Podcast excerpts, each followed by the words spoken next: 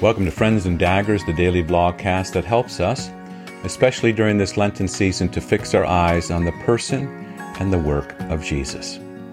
Today's lesson is taken from Luke chapter 7, and it speaks of the forgiving Christ. Now, Jesus, uh, Jesus has many names, doesn't he? Uh, he's known as the Good Shepherd or the Bread of Life, uh, Living Water. Uh, John the Baptist points him out as the Lamb of God who takes away the sin of the world. Uh, he's known as Emmanuel, which means God with us. Uh, people call him Rabbi or Teacher. he's known as the Prince of Peace, the King of Kings. Now, the Pharisees uh, give Jesus uh, a set of names as well. Now, they mean these names as slights, uh, but really they're blessings and a great comfort to us.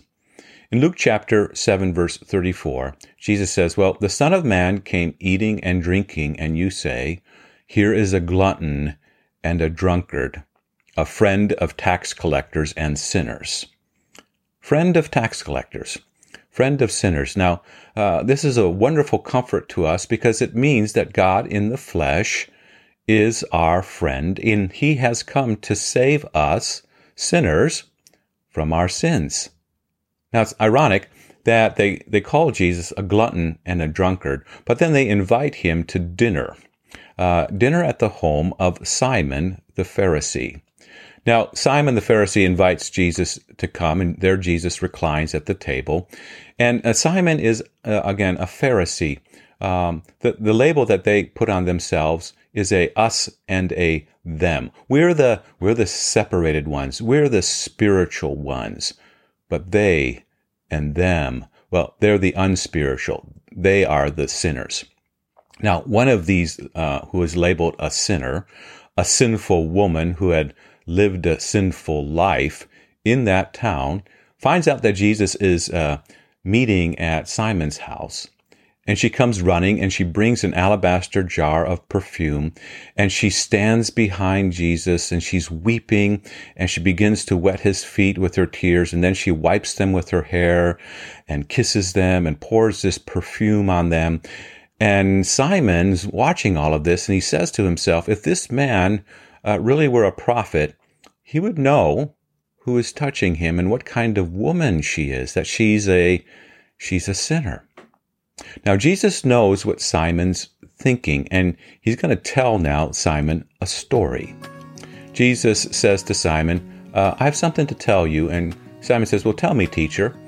So Jesus tells the story. He says, Two men owe uh, money to a certain money lender, and one owed him 500 denarii and the other 50. Now, neither of them, Jesus says, uh, had had the money to pay him back. So uh, the money land- lender canceled the debts of both. And then Jesus asks a question Which of them will love him more? And Simon replied, Well, I suppose the one who had the bigger debt canceled. And Jesus uh, responds and he says, Well, you have judged correctly. Now, Jesus has some of his own names to put on this story. He speaks of the one who loves much and the one who loves little. He's going to say that grace and gratitude go together. The one who has been forgiven much, the large debt, and Simon agrees, loves much. But the one who doesn't realize that maybe there wasn't even a debt owed or that it was a small debt, Jesus says that's the one who loves little.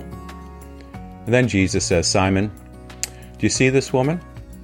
You know, I came into your house and you didn't give me anything uh, for my feet, but she has wet my feet with your, her tears and she's wiped them with her hair, and you didn't give me a kiss. But this woman, from the time I entered, has not stopped kissing my feet. He says, Simon, you didn't put oil on my head, but she has poured perfume on my feet. He says, Therefore, I tell you, her many sins have been forgiven, for she loved much, but he who has been forgiven little loves little. Friend of tax collectors, friend of, of sinners. Jesus, Jesus welcomes and he gladly wears that label. And what a comfort it is for us. It means that, again, God in the flesh is our friend, and he has come to save us from our sins. And what does he bring? Well, He brings grace. And in response, what do we bring? Well, like the text says, we bring gratitude.